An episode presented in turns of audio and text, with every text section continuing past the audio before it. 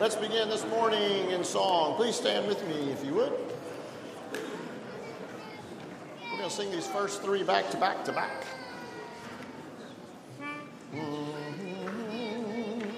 A wonderful Savior is Jesus, my Lord.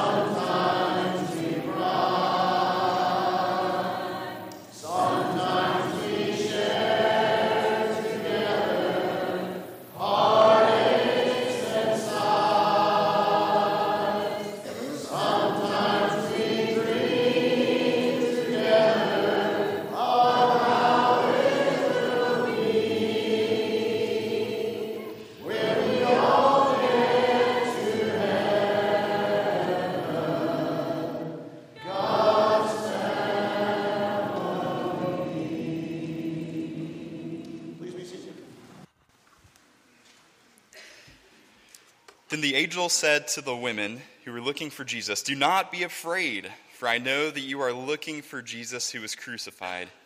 He is not here, he has risen, just as he said. Come and see the place where he lay.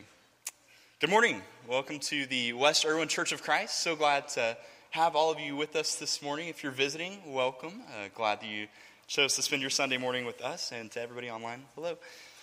Um, announcements this morning. As you can tell, I am not Eric. Um, I am filling in for Eric because Eric's filling in with Bill, uh, or filling in for Bill. Uh, Bill was not feeling well this morning, and so be keeping Bill in your prayers. Um, but for today, our announcements this evening, um, there's something going on. It is a football game, and there's some guy from Whitehouse that's going to be playing in it. And so we're not having anything here, um, but hope that you'll get together and watch that. Uh, just spend time fellowship, and even if it's not um, to watch the game, maybe it's to watch the commercials, maybe it's whatever, whatever floats your boat. Um, but we will not be having anything here this evening at 5 p.m.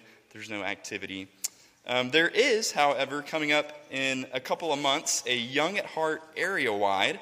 This is going to be March 21st at 6 p.m. Um, but what we need now is help.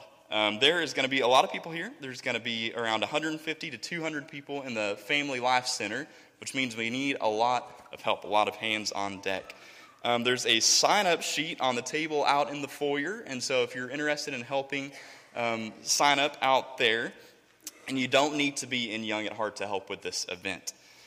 Um, it's going to be everything from baking cookies to serving at tables to, to signing people in to moving tables and so on and so forth. And so, if you think that that's something that you could help with, um, sign up out there, and we're looking forward to that event. And that's all I've got.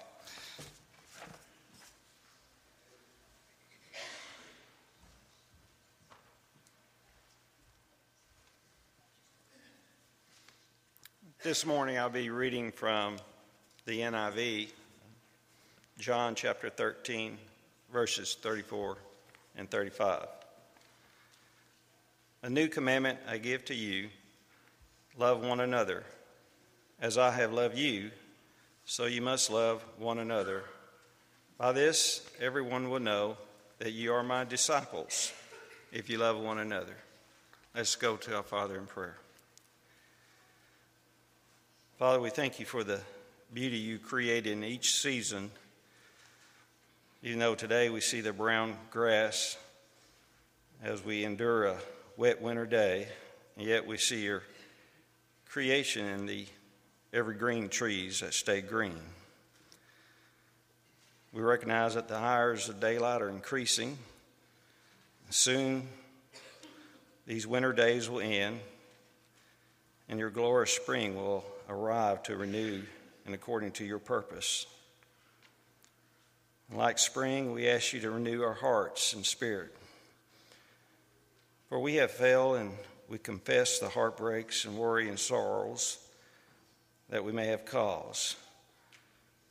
May we always remember that you liberated us from our sins through Christ. Father, we are thankful for the countless blessings you provide to us. We are thankful for our brothers and sisters who care for one another and bless us with kind words and actions. We are thankful for our staff and ministers teachers, deacons, and elders here at West Erwin. May our works always be Christ like, loving, and encouraging. Father, you know our every need. And at this time, we lift these names before you and ask for peace and your healing touch be upon them. We pray for Bill Allen, Jenny Price, Jan Cook, Will Christian, Mary Jean Goodson, Debbie Phillips' sister Brenda, Matt Hall's friend Christian Rios, Crystal Hill's friend Joe Tincher and his wife Bonnie. Gayden Siegler, John Shaw, and all the ones on our prayer and care list. We also pray for their medical staff, their families, and caretakers, and bless them with extra measure of strength and patience. And Father, we are thankful that Stan Clark is home, and Please be with him in his continued recovery. And Father, we ask for peace and comfort be upon the loved ones in the passing of Phil Mark's brother in law, Bob Wilson. May we be mindful of others that are grieving from the passing of loved ones, for there is no timetable for grief. Father, we are thankful for those who are teaching and parenting our children here at West Erwin. We ask you, Father, to bless their efforts with tools, knowledge, and wisdom to guide and nurture the children in your ways. We pray that our children would develop a love for learning and understanding your word. For your word gives wisdom, knowledge, and understanding. And Father, we ask you to protect those in the military and law enforcement, our emergency responders and healthcare workers, and all those who are willing to serve and helping others. We recognize that we live in a broken world. We pray for peace, Father. We pray for the world leaders to be wise, to have the courage to stand up for righteousness and promote justice and truth. And Father, we are thankful for Eric Thornton. We ask you to bless Eric this morning with the wisdom and knowledge to proclaim your word in a way that will open our hearts and to be written upon our hearts. May our worship today will not be of duty or lip service, but in spirit and truth. May we devote ourselves to prayer, being watchful, thankful, and continue loving one another. And Jesus Christ the Lord, who died and rose, through whom we pray. Amen.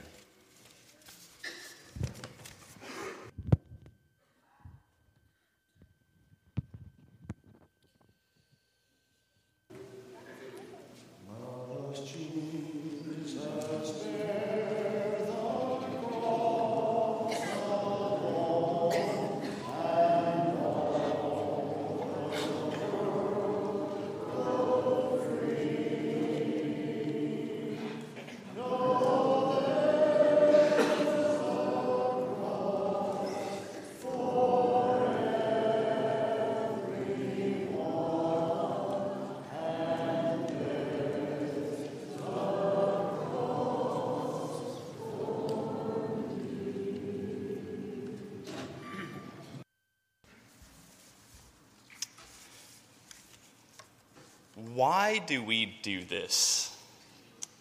Yes, because Jesus told his closest friends to, and yes, because it's the example that we see set by the early church, the gathering together and partaking in this Lord's Supper. Um, but that's not what I'm asking. Why, why do we do this?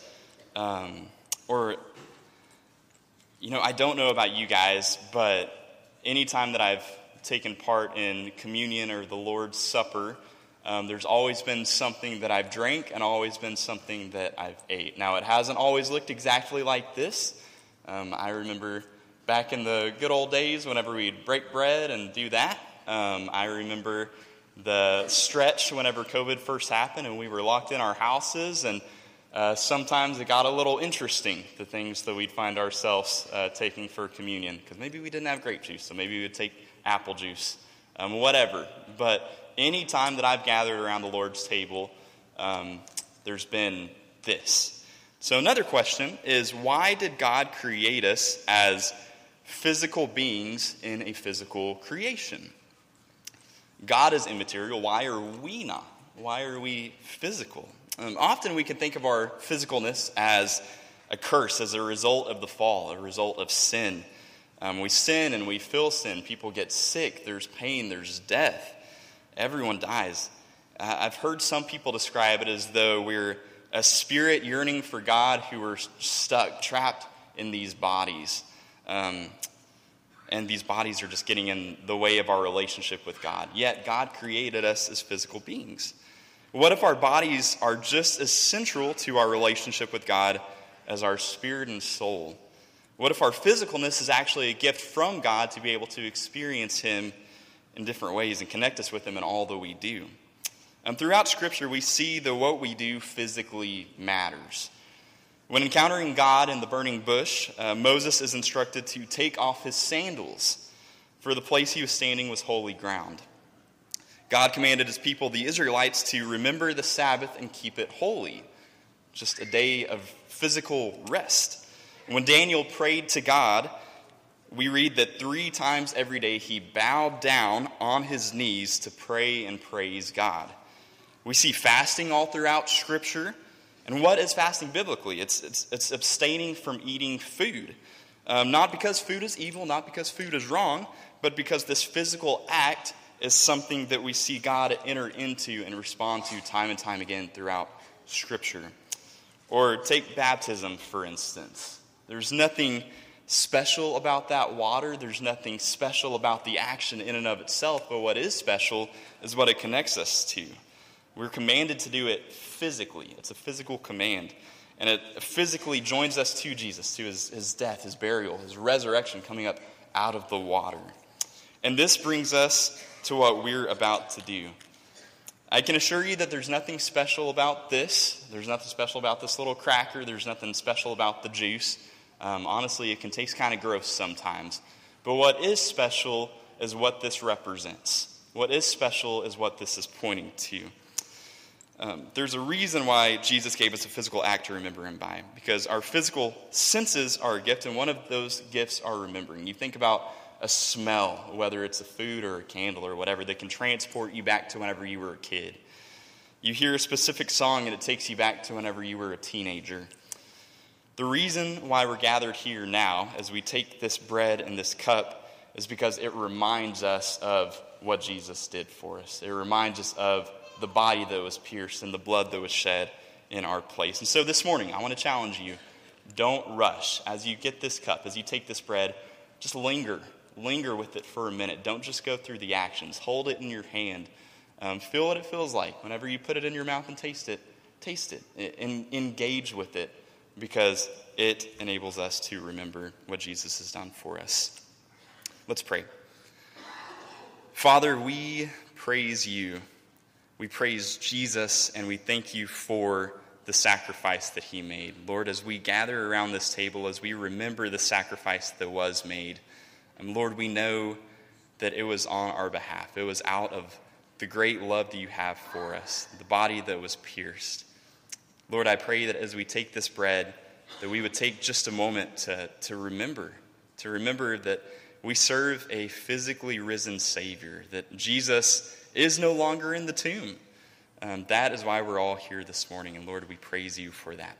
We love you, and it's in Jesus' name that we pray. Amen.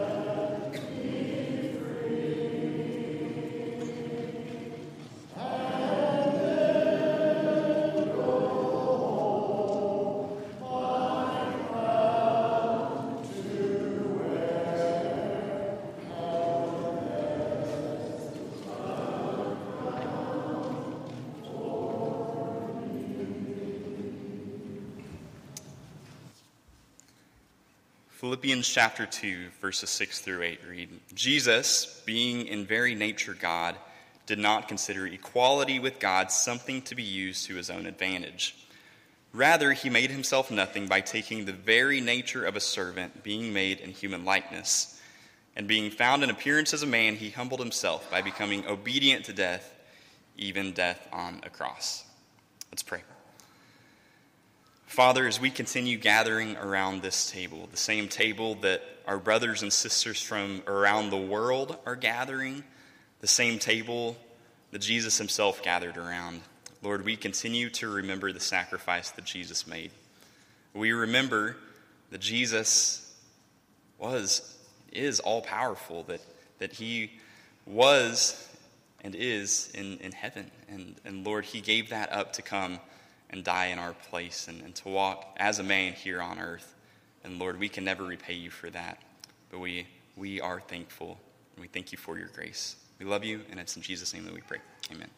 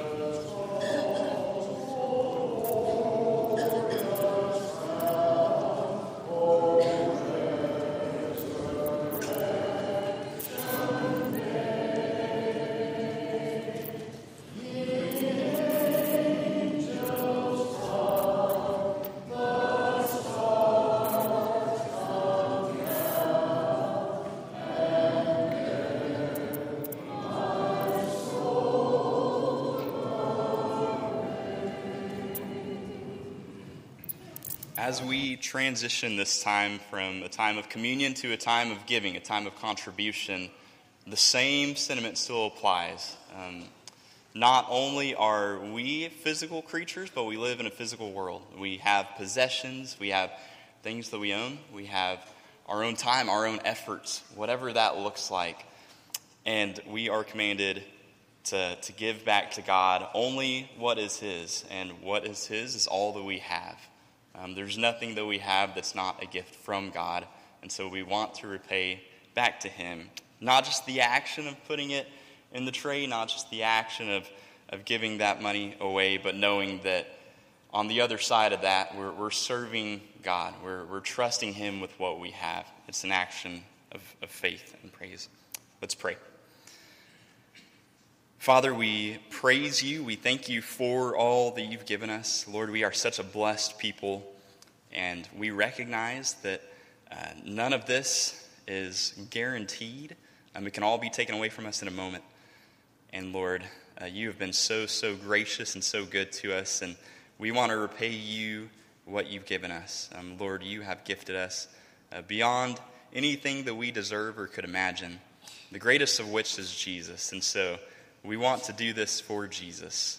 Uh, we want to do it not just to check a box, but Lord, we want to give back because of what Christ has given to us. We love you, and it's in Jesus' name that we pray. Amen.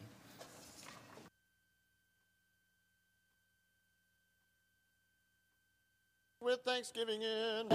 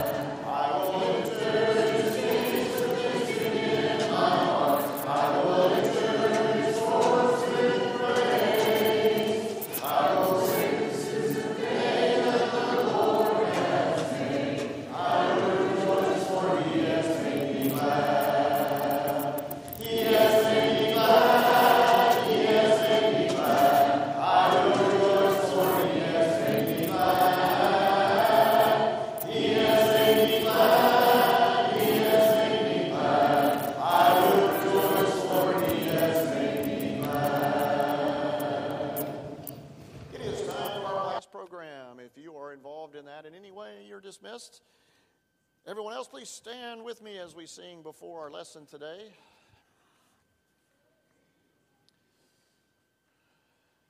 The church's one foundation. Mm-hmm. The church's one foundation is Jesus Christ her Lord. She is his new creation by water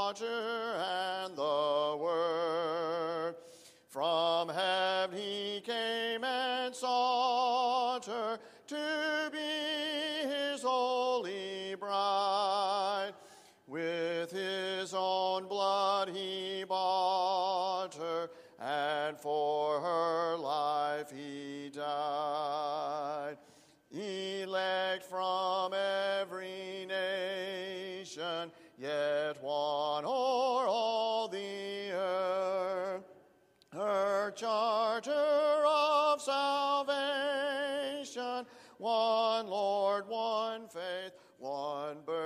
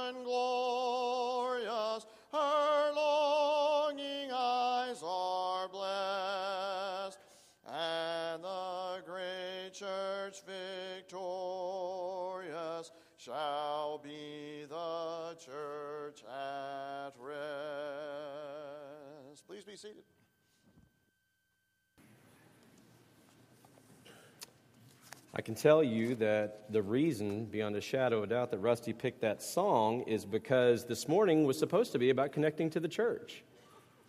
It absolutely is not going to be about that. For those of you uh, who are regularly a part of West Erwin, you may remember uh, probably six months ago ish, uh, Bill got sick again on a Sunday morning, and, but it was a little bit earlier. Uh, it was about 7 o'clock. So a text message went out to Tucker, myself, and Davy Carter and said, I'm out. Who wants it? I wasn't checking my phone. Davy took it. He did just fine. Um, however, I was thrown under the bus for not checking messages sooner by several people that day, and I feel like this is my penance for that because this text message came at 9:30 a.m. in the middle of class. Uh, for those of you that were in Bill's class, I know y'all saw the complex, color of his complexion and knew that that is not normal for him. So uh, he made it home fine, and uh, he's just hoping for smooth sailing for the rest of the day. Although, based on how he felt, I doubt that's what's in his future. So, um, I'm actually preaching next week, and I do have notes and everything for that. I don't have a computer here this week, and uh, so what you're getting this morning is uh, a snapshot into our life right now. You know, uh, I preached full time for five years, so I, I, had you know meticulous notes, and all of those went up in flames in my house fire. And so uh, I kind of came from a place where um, I think we can all think back to different periods, different times in our life where this was kind of the good and this was kind of the bad, and this was kind of the ugly. Uh, the parts that we don't post on social media. There are parts that we do when our, our, our children, our families, our grandchildren are victorious in life and celebrating uh, milestones, maybe vacations that you've been a part of. But that's typically what people put out there on social media. Every now and then, there's that guilty post that goes up that says, Well, I know it always looks like sunshine and roses, but here's a picture of how big of a hot mess our family is. But then the next 50 posts are more of the good stuff. But I think it is the, the difficult stuff that really shapes us. Uh, one of my favorite, uh, and it's an interesting memory that I have because it is connected to this church. In college, I saw one musical artist 32 times. Local, lo- more localized, not a big, tickets were like eight bucks most of the time. So I didn't have any money, don't get me wrong. But I saw him once here. Uh, I was, I interned, for those of y'all that don't know, I was also the youth minister here for five years. And then before that, I interned twice. And during one of my internships, uh, a young man that uh, was here at the time, whose dad was an elder and whose mom's looking at me right now, Caleb Bynum, and I went over to Athens and saw the Athens Rodeo and listened to Pat Green. And Pat had a song that I was all too familiar with, but it was the first time I heard him sing it live. And in that song, he made the comment Don't you think that life would be awful boring if the good times were all that we had? We wouldn't even know what good times were if there was nothing for comparison. And I'm not saying we long for the difficulties of life, but it is the difficulties of life that shape us that we end up deciding who we are going to become in the future. Read a story a number of years ago called The Whisper Test, and it was written by a woman named Mary Ann Bird, and I want to read it to you. It's, it's very short. But it's a glimpse into a moment that changed the course of her life. A moment, just a very small moment. She said, I grew up knowing I was different, and I hated it. I was born with a cleft palate. And when I started school, my classmates made it clear how I looked to them a little girl with a misshapen lip, a crooked nose, lopsided teeth, and garbled speech. When schoolmates asked what happened to your lip, I would tell them that I had fallen and cut it on a piece of glass. Somehow it seemed more acceptable to have suffered an accident than to be born that way. I was convinced that no one outside of my family could or would ever love me. There was, however, a teacher in the second grade who we all adored, Miss Leonard by name. She was short, round, and happy, a sparkling lady. Annually in Miss Leonard's class, she gave a hearing test. She gave this test to everyone in the class, and finally it was my turn. I knew from years past, as we stood against the door and covered one ear, the teacher was sitting at her desk and would whisper something, and we would have to repeat it back. Things like, the sky is blue, or do you have new shoes? I waited there for those words that God had to have put in her mouth. Those seven words changed my life. Miss Leonard said to me in her whisper, I wish you were my little girl. Those seven words changed my life. Words have a powerful ability to bring about good in the world or to cut in a way that we really don't have the ability to explain. And when we're young, we are given what I think is bad ammunition. We are told, sticks and stones may break my bones, but what? Words will never hurt me. What a lie. And it's meant as a coping mechanism. It's meant to say, Your words can't hurt me, your words can't cut me. But any honest person knows the mistruth in that. Words change us. Words redirect the course of our life. Sometimes the way Miss Leonard's words did, for good, and sometimes for bad. Words are hurtful emotionally, and they last longer than the deepest scar you'll ever bear. In many ways, words are also like prophecies. They have this powerful impact on the world around us to speak into the future of their life. Because we are implanting in them value. Is it good value or is it bad value? Are you a good person or are you a bad person? Now, these are not intrinsic truths that we believe on the surface, but deep down, the more we hear something, the more we are inclined to believe it. Proverbs chapter 18, verse 21 says, The tongue has the power of both life and death. In chapter 12, verse 18, it says, A reckless word pierces like a sword, but the tongue of the wise brings healing. In chapter 15, verse 4 of Proverbs, the deceitful tongue crushes the spirit. Again in chapter 25, verse 15. By the way, if you haven't figured it out, Proverbs has a lot to say about our words.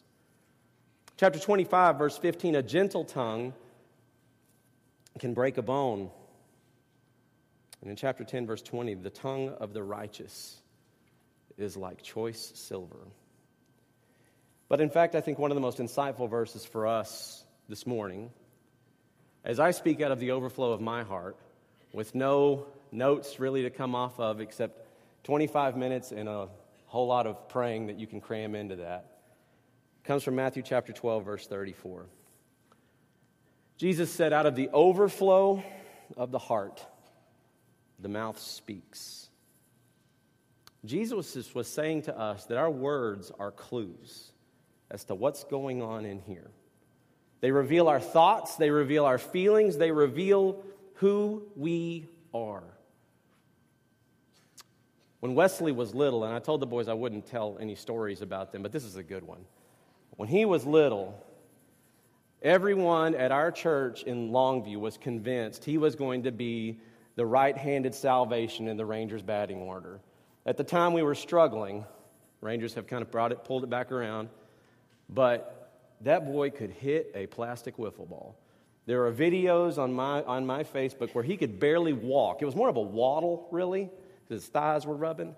But when he hit that ball, it just went forever. And because of that, I heard a story about um, somebody's son who was in that same position. They were throwing them a wiffle ball. This wasn't a story about Wesley, but the dad went to his son after he just smashed a ball. And he said, You really crushed that one. He said, I know, Dad. Jesus helped me. There's a three year old that said to his dad, I know, because Jesus helped me.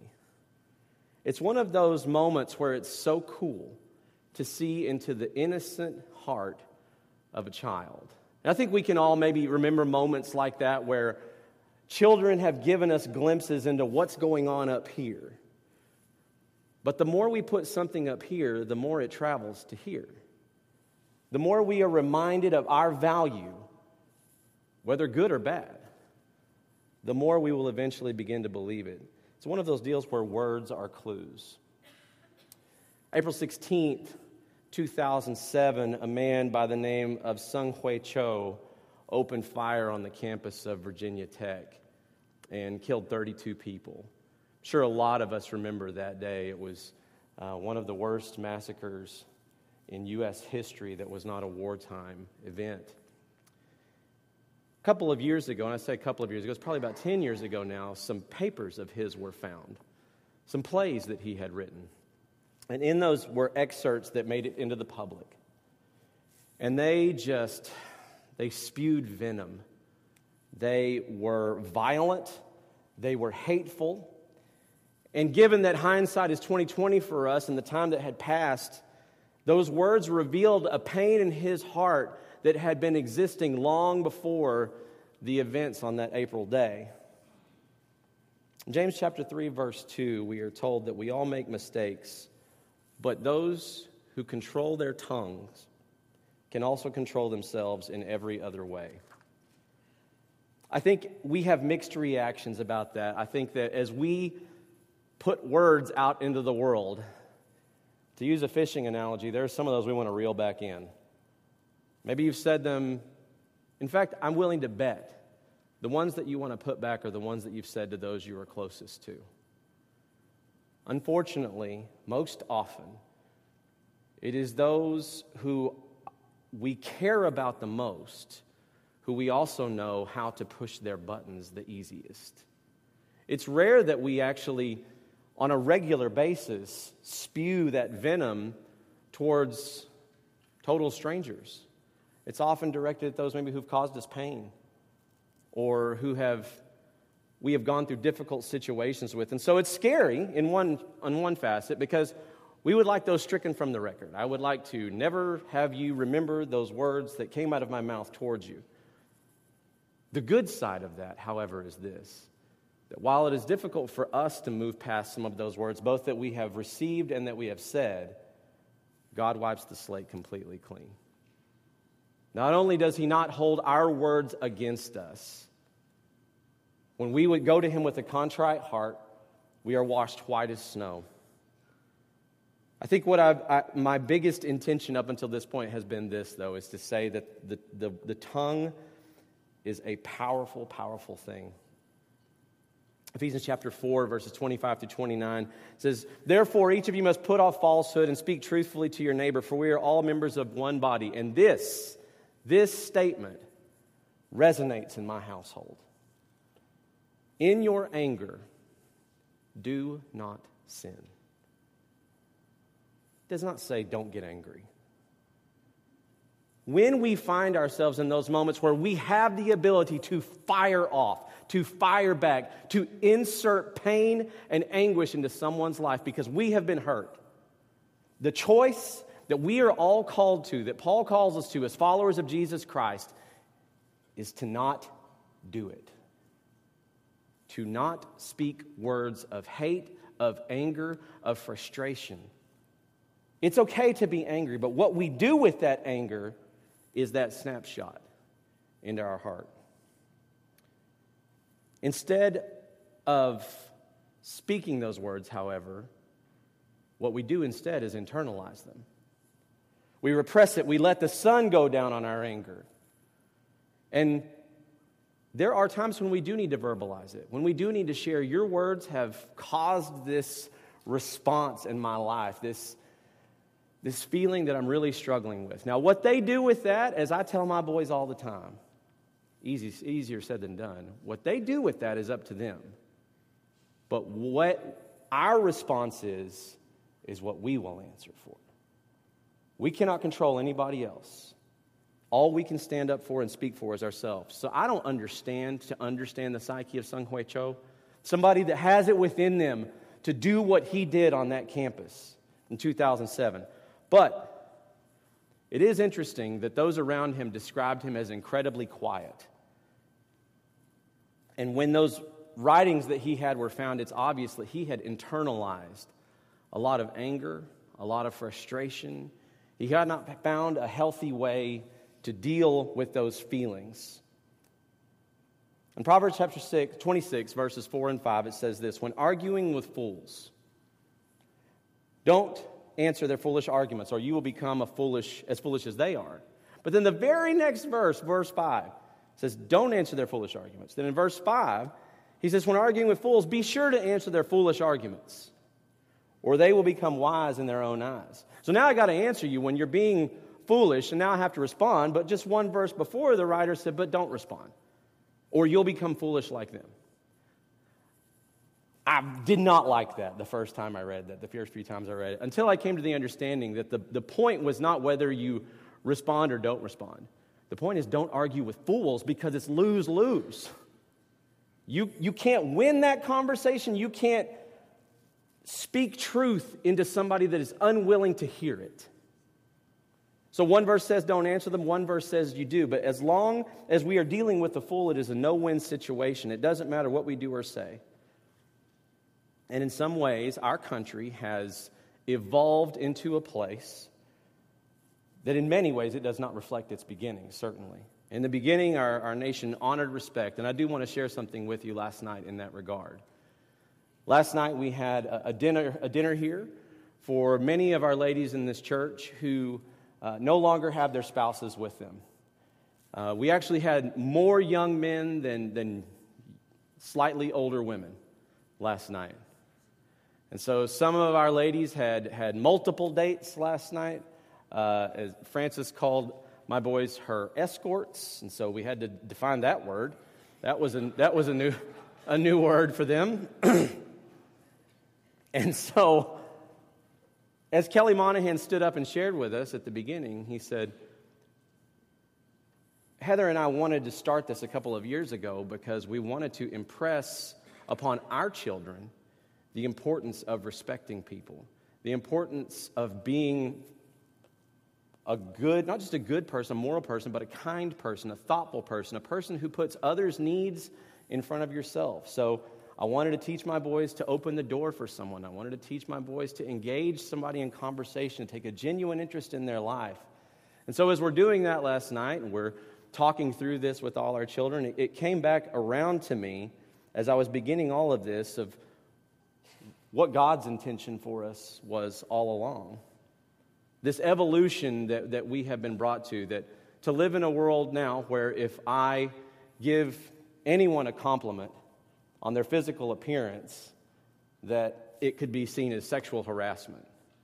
So I, I, I told, I'm using Frances again as an example once, I said, uh, and if y'all don't know Frances, she is uh, our wonderful secretary here at church who has been on staff here for 56 years.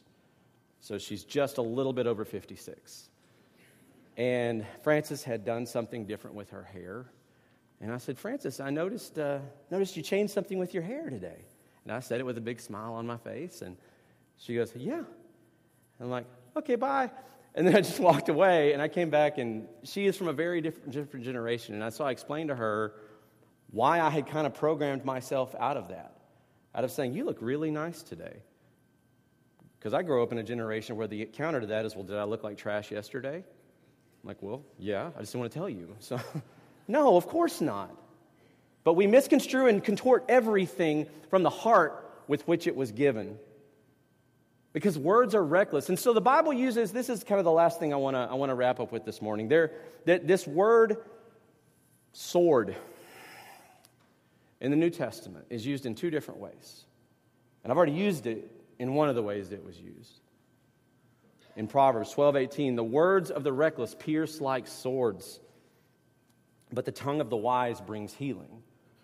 That's one way that Scripture talks about swords. But the other is this in Hebrews chapter 4, verses 12 and 13. For the word of God is alive and active, sharper than any double edged sword. It penetrates even the dividing soul and spirit, joints and marrow. It judges the thoughts and attitudes of the heart. Nothing in all of creation is hidden from God's sight. Everything is uncovered and laid bare before the eyes of Him to whom we must give account. I think it's so much easier for us to think of, the, of a sword in comparison to our tongue because we've experienced it more. Many of us have not been equipped or have not put into practice the good of the sword, the penetration of the word that can cut us to our core. Instead, what we have experienced much more often than that is the cutting to the core of words that were meant to hurt, that were not meant to bring life, that were not meant to bring joy, but that were strictly said to bring pain.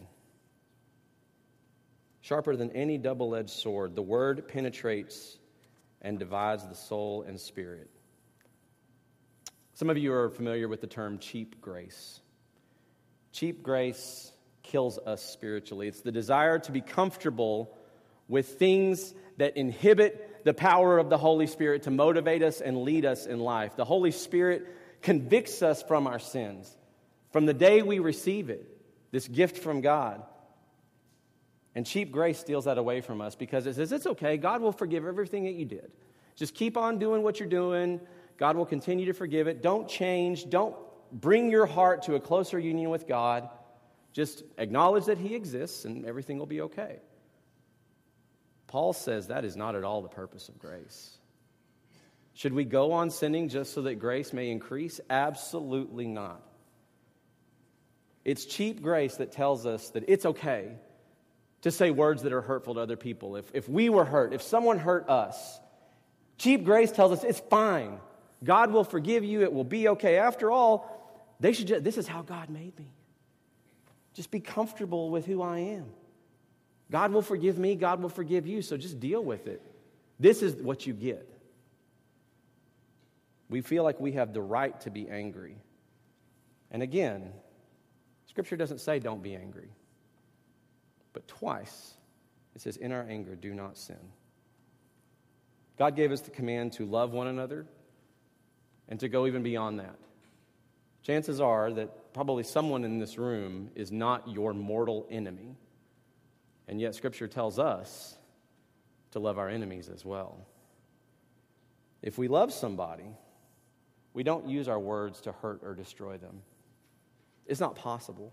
If we love somebody, we are willing to extend grace to them. We are willing to extend forgiveness to them because our love is our motivating factor for that not anger, not getting even, not being above them, but love is what pushes us and drives us in our response. We need to watch our thoughts because they become our words. We need to watch our words because our words become our actions. We need to watch our actions because our actions then become our habits. We need to watch our habits because they become our character. And we need to watch our character because through our character it determines our eternity. Who we are towards others matters. It matters so much to God. Number one, love the Lord your God with everything that you have. That is the message version of that. But number two is to love everyone else, to love your neighbor as yourself. And if we can put our heart and soul into focusing on those two things, it changes our motivation in how we respond to people. Out of the good man, good things are brought up because they are stored in his heart.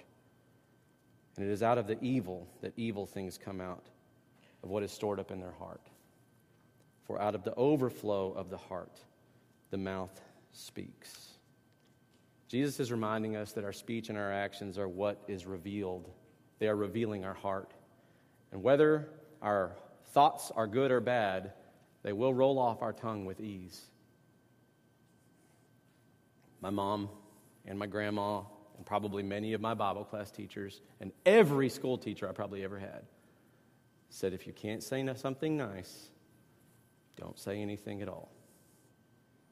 I think we live in a world now where we might not have much sound at all if that were still the rule by which we played. So instead of keeping our mouth shut, I would just want to encourage us this morning to make a concerted effort to let the words that we share with others be words of encouragement, even when they're hard, even when we need to say things in our anger, in our frustration, that they can still be words that point someone to Jesus. Whether it is loving them or whether it is showing our grace by how we respond. Sticks and stones may break our bones, and words absolutely matter. So let our words be a fragrant offering to our Father in heaven. Let our words encourage our fellow man and draw our hearts closer to our Creator. That was on my heart this morning. We've, uh, we've been struggling in our home lately with that.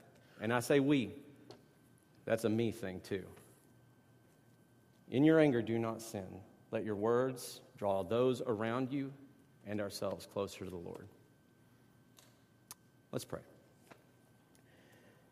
Heavenly Father God, we are, are grateful uh, for not cheap grace.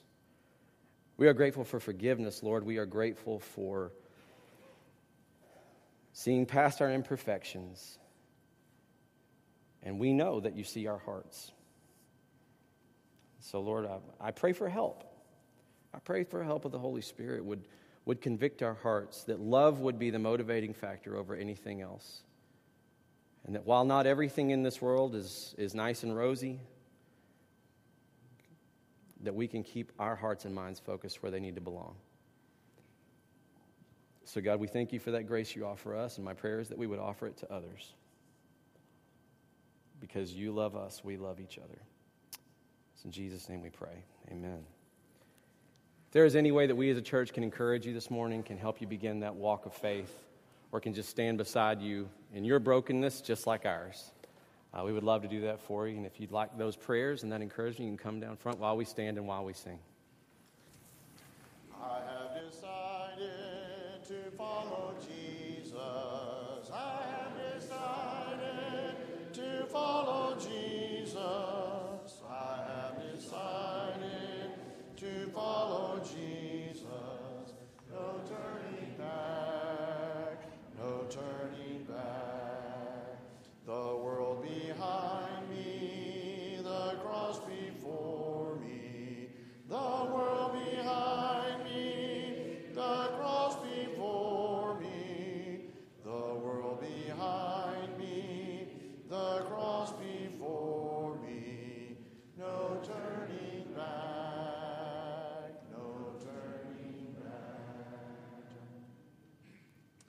Thank you if you're visiting with us today. We're glad you stopped by.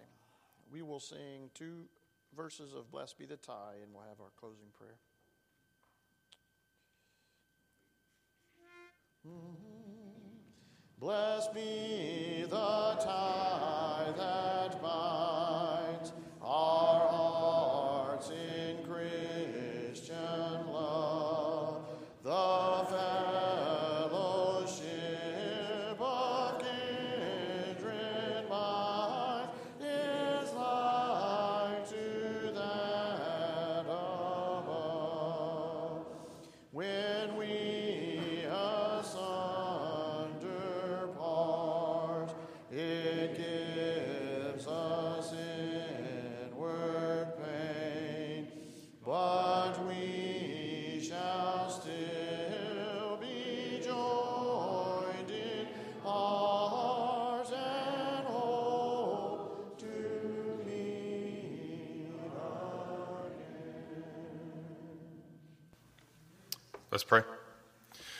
Lord, thank you for this day and for everything you've given us. And thank you for this opportunity we have to come and worship you and learn more about your word.